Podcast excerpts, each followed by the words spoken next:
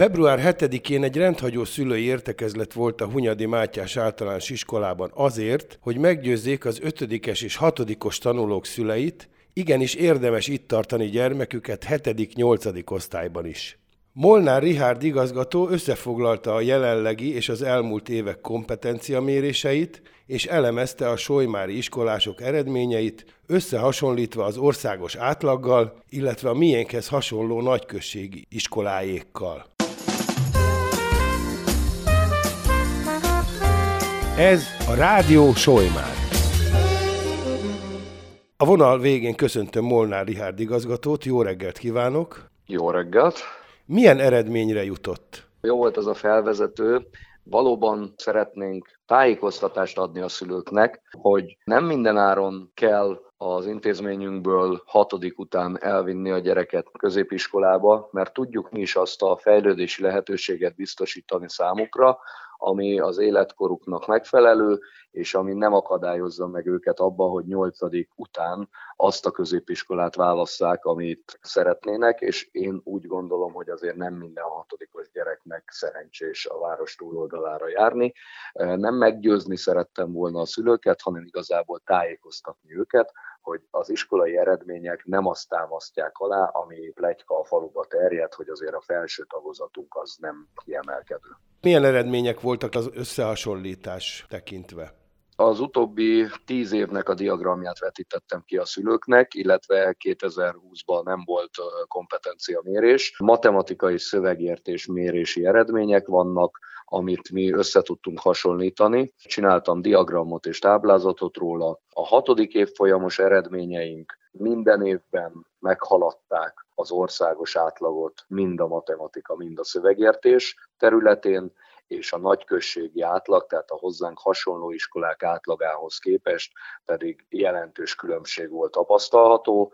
Itt pontszámokat mérnek, az országos átlag pontszám az olyan 1500-1600 pont körül szokott évente beállni, mi a nagyközségi iskoláknál általában 60-80 ponttal magasabb eredményt értünk el.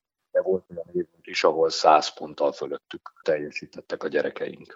Vajon miért alakult ki ez a vélemény, hogy a felső tagozat az nem olyan színvonalú, mint az alsó itt Solymáron? Talán az egyik, hogy mi megpróbálunk alsó tagozatban nagyon gyerekközpontú, tyúkanyos típusú kolléganők segítségével egy jó közösséget kialakítani, ahol próbáljuk a gyerekekből kihozni olyan szinten a maximumot, hogy néha több felkészülési lehetőséget biztosítunk számukra, néha megsegítjük őket a feladatok megoldásába, nagyobb a lehetősége a pedagógusnak, mivel a tanítónéni szinte napi kapcsolatban minden tantárgyat tanít, hogy a gyerekekkel úgy foglalkozzon, hogy felkészítse őket a dolgozatokra. És a, az eredmények azt mutatják, hogy alsó tagozaton az össziskolai évvégi átlag az 4,8.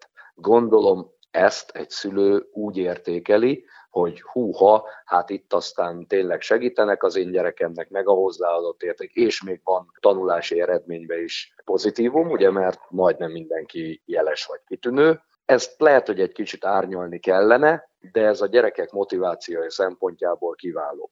És akkor jön a felső tagozat, ami egy óriási váltás a gyerekeknek, mert az eddig egy vagy kettő tanító, akit megismertek és foglalkoztak velük, szinte minden tantárgyból új tanárt kapnak, minden tantárgyból mások a követelmények, és egy fél év alatt a gyerekeknek váltani kéne, és egy kicsit az értékelés is komolyabbá válik. Több dolgozatírás van, egy kicsit nagyobbak a követelmények, és ezt nem minden gyerek tudja egyszerre megugrani, és egy kicsit a tanulmányi eredmények is visszaesnek. És nyilván azt nehezebben tudják feldolgozni a szülők, hogy az ő eddig kitűnő gyerekük most visszaesik, és már becsúsznak négyesek, hármasok is.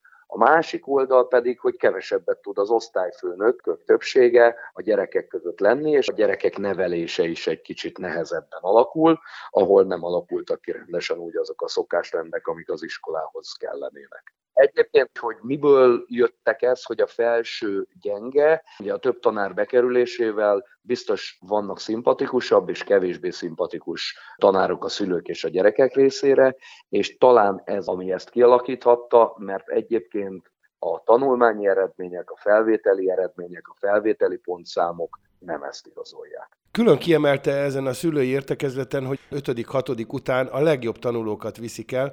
Milyen változást hozhatna, ha ők mondjuk maradnának? Ezen sokat gondolkodtunk, ugye a kompetencia méréseknél és az egyéb iskolai versenyeknél nyilván ezekkel a gyerekekkel lehetne nagyobb eséllyel indulni, lehetne országos helyezéseket elérni, ami az iskola presztisét növelné, illetve a kompetencia eredményekbe beleszámítanának a tőlünk én úgy számoltam az utóbbi években, a hatodikos évfolyam 20%-át szokták elvinni. Mi elméletileg ugye gyenge felső tagozat, a hatodik évfolyamnak a 20%-át fel tudja úgy készíteni az iskolába, hogy azok egy erős gimnáziumba bejutnak, és nem csak bejutnak, hanem a gimnáziumok visszajelzése alapján ott meg is állják a helyüket. Ezeknek a gyerekeknek az itt hatása. Egyrészt az ő további fejlesztésük által és az ő eredményeik által az iskola eredményei presztisét tudná növelni, a másik pedig, hogy amit több osztálynál az osztályfőnökök jeleznek 7.-8.-ba, hogy azok a húzóerők, mondhatni kis példaképek, akik ötösök voltak, akik tudtak segíteni az osztályoknak, ezek eltűnnek, és ha nem marad ilyen, akire felnézzen 7.-8.-ba a gyerek, vagy lássa, hogy a tanulás másnál azért működik, és lehet ezt máshogy is csinálni, akkor azért ott a motivációt nehéz az egész osztályét a tanulás irányába fordítani. Ennek az elvándorlásnak nem lehet oka a nyelvi oktatás? Én a nyelvi oktatást nem igazából nevezném oknak, ugyanis mi mindent megteszünk, és talán mi vagyunk az egyetlen olyan iskola a környéken, akik a nemzetiségi iskolákon kívül Ugye a nemzetiségi iskoláknak van az a lehetőségük, hogy mivel a nemzetiségi nyelv a német, az nem számít idegen nyelvnek, két nyelvet is tudnak a gyerekeknek oktatni. Ez aki olyan képességű, van nyelvérzéke, annak egy áldás. Aki kevesebb nyelvérzékkel rendelkezik, annak egy kicsivel több óra, de megismerkedhet két idegen nyelvvel, és utána esetleg a középiskolába el tudja dönteni, hogy melyiket folytassa, ha tudja haladó szinten, mert sokszor azért erre nincsen lehetőség. A nyelvi eredmények nálunk azt mutatják, és a felmérések és a felépített oktatás, hogy ez jó színvonalú, sok gyerekünk eljut hatodikba, nyolcadikba a nyelvvizsgákra, és év végén még a Downer-Indel alapítvány ezt jutalmazza is, aki sikeres nyelvvizsgát tud tenni. Én nem hiszem, hogy a nyelvoktatás lenne ennek a problémája. Nem először vesz részt az iskola az Erasmus programban, és úgy tudom, idén sikerült akreditálni is. Ez mit jelent?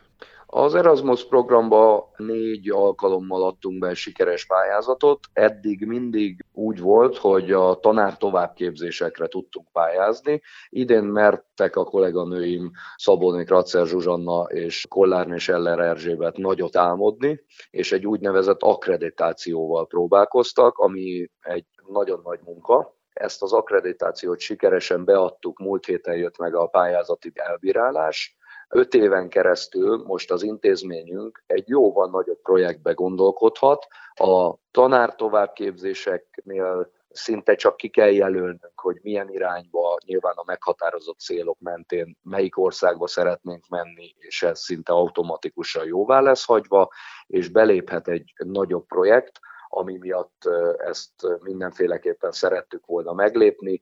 Ez a gyerekeknek a külföldi tanulmányút, más iskolákkal történő kapcsolat kiépítése, ebben nagyon sok lehetőség van, több irányba lehet a gyerekeket elvinni. Most első elgondolásunk az, hogy szeretnénk minél hamarabb, ahogy megvalósítható, németes és angolos gyerekeket egyszerre egy hétre Malagába kivinni, és ott a nyelvi lehetőségeiket más iskolákkal való kapcsolat által a szocializációt, az európai elsodást és egyéb stratégiai céljainkat megvalósítani, és mivel ugye ez Erasmus pályázat, ez nem kerül egy fillérjébe se a gyerekeknek, és ezt minden évben szeretnénk ilyen projekteket megvalósítani. Most öt évig akreditálva vagyunk, tehát csak az a feladatunk, hogy mi összeírjuk a projektjeinket, és erre automatikusan meg fogjuk kapni a támogatásokat, és meg tudjuk valósítani. Tehát nekünk most csak álmodnunk kell. És végül két ilyen összefoglaló kérdést szeretnék föltenni, amire szerintem egyben is lehet válaszolni. Mi az iskola legnagyobb erőssége, és hogyan értékeli igazgató úr az elmúlt fél évet? Én úgy gondolom, hogy mindenféleképpen az iskola erősségei közé tartozik az alsó tagozatnak a jó híre és az ott folyó szakmai munka, amit személyesen is meggyőződtem, és ténylegesen sokat tesznek a gyerekekére a kollégák. A felső tagozatban is ez történik, ott is a szakmai munkával én meg vagyok elégedve, az, hogy a gyerekekkel való kapcsolatkialakítás, kapcsolattartáson lehet dolgozni, azt nem tagadom és ezen szeretnénk dolgozni. Én nagy erősségnek tartom a nyelvoktatást, az angolt és a németet is, és ezt is szeretnénk tovább erősíteni, illetve én még nagy erősségnek tartom azt, hogy évek óta a továbbtanulásunk az százszázalékos, tehát tőlünk a nyolcadikos gyerekek mindig bekerülnek középiskolákba, legtöbbször a, az első három helyen választott iskolájukba tudják folytatni a tanulmányaikat. Igazából itt az első fél év munkáját értékelve én azt tudom mondani, hogy amit az iskolai lehetőségek biztosítottak, illetve a fenntartónk, azt megpróbáltuk maximálisan kihasználni. Nagyon nagy gondot okoz továbbra is a kisiskolának az állapota, ahol ugye most valószínűleg itt a gazdasági válság és egyéb problémák miatt kettő évig az a tervezett, sok éve halasztott átépítés most két évig biztos, hogy nem fog megvalósulni, de folyamatosan beázással küzdünk, most például csütörtökön kazántestcserét kell végrehajtanunk milliós nagyságrendű értékbe, a nagyiskola épülete is ugyan a tornatermünket valamennyire föl tudták újítani, de azt is csak balesetveszély miatt lenne még mit toldozni, foldozni rajta, de erre anyagi forrása jelenleg a tankerületnek nincsen. Évelején nem kapták meg az iskolák azt a 80 ezer forintot, amivel szabadon gazdálkodhattak egy hónapba, most ezt januárba szerencsére visszavezették, tehát könnyebb egy fénycsövet megvenni, könnyebb egy WC papírt megvenni. De fénymásoló papírra továbbra is a szülők segítségét kellett kérnünk, mert a fenntartó nem minden tud finanszírozni. Neki is van egy központi költségvetése, amiben 50 iskolának kell beleférnie.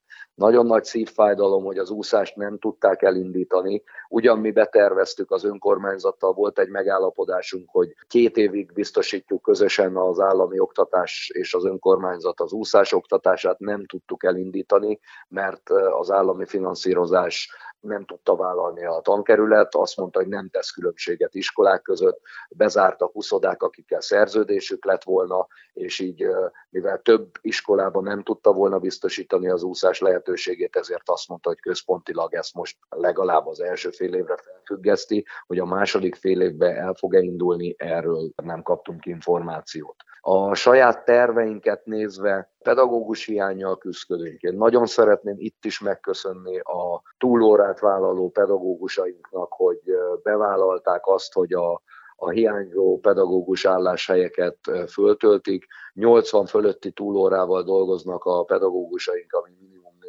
minimum négy álláshelyet jelent és ezt végzik úgy, hogy a fizetésük azért nem a legmagasabb, még most a béremelés hatására is. Azért aki megnéz egy pedagógus bértáblát, az látja, hogy mennyit keresünk, és a helyettesítéseket pedig nem fizették ki ebben az évben, ezt mondjuk évelején közölték is, úgyhogy aki hiányzik, beteg nálunk, pedagógus, és helyette be kell menni órára, azt az úgynevezett 32 órán terhére látjuk el. Ennek ellenére én úgy értékeltem a pedagógus beszámolókból és a munkaközösségvezetők beszámolójából, hogy a tervezett programjaik nagy részét sikeresen meg tudtuk valósítani, többségének jó hangulata volt, és jó volt a visszajelzés róla, szeretnénk ezen a folyamaton tovább menni, és minél több színes lehetőséget biztosítani a gyerekeknek. Terveim között volt a gyerekeknek a lefoglalása az iskolába azoknak főleg, akik nem járnak külön órákra. Én látok nagyon sok gyereket a templom téren tanítás után sétálgatni, beszélgetni, hogy nekik esetleg valami olyan programot biztosítani, ami felügyelet alatt az iskolába tartja őket, ugye ennek is anyagi forrása van, pedagógus kell hozzá, úgyhogy a kötelező foglalkozásokon gyógytestnevelés, sportkör, sportkör helyettesítés, egy-két szakkör, informatika szakkör, természettudományos szakkör kívül nem tudtunk más lehetőséget biztosítani sajnos a gyerekeknek, ezen még dolgozunk, illetve hát nyilván kellene hozzá az igény is, hogy itt akarjanak maradni a gyerekek ezeken a foglalkozásokon. Bízunk a további pozitív változásokban, és gratulálok az eredményekhez. Kedves hallgatóink, Önök Molnár Rihárdot, a Solymári Hunyadi Mátyás általános iskola igazgatóját hallották. Köszönöm szépen! Köszönöm én is! Soly már nem a világ közepe, de nekünk fontos.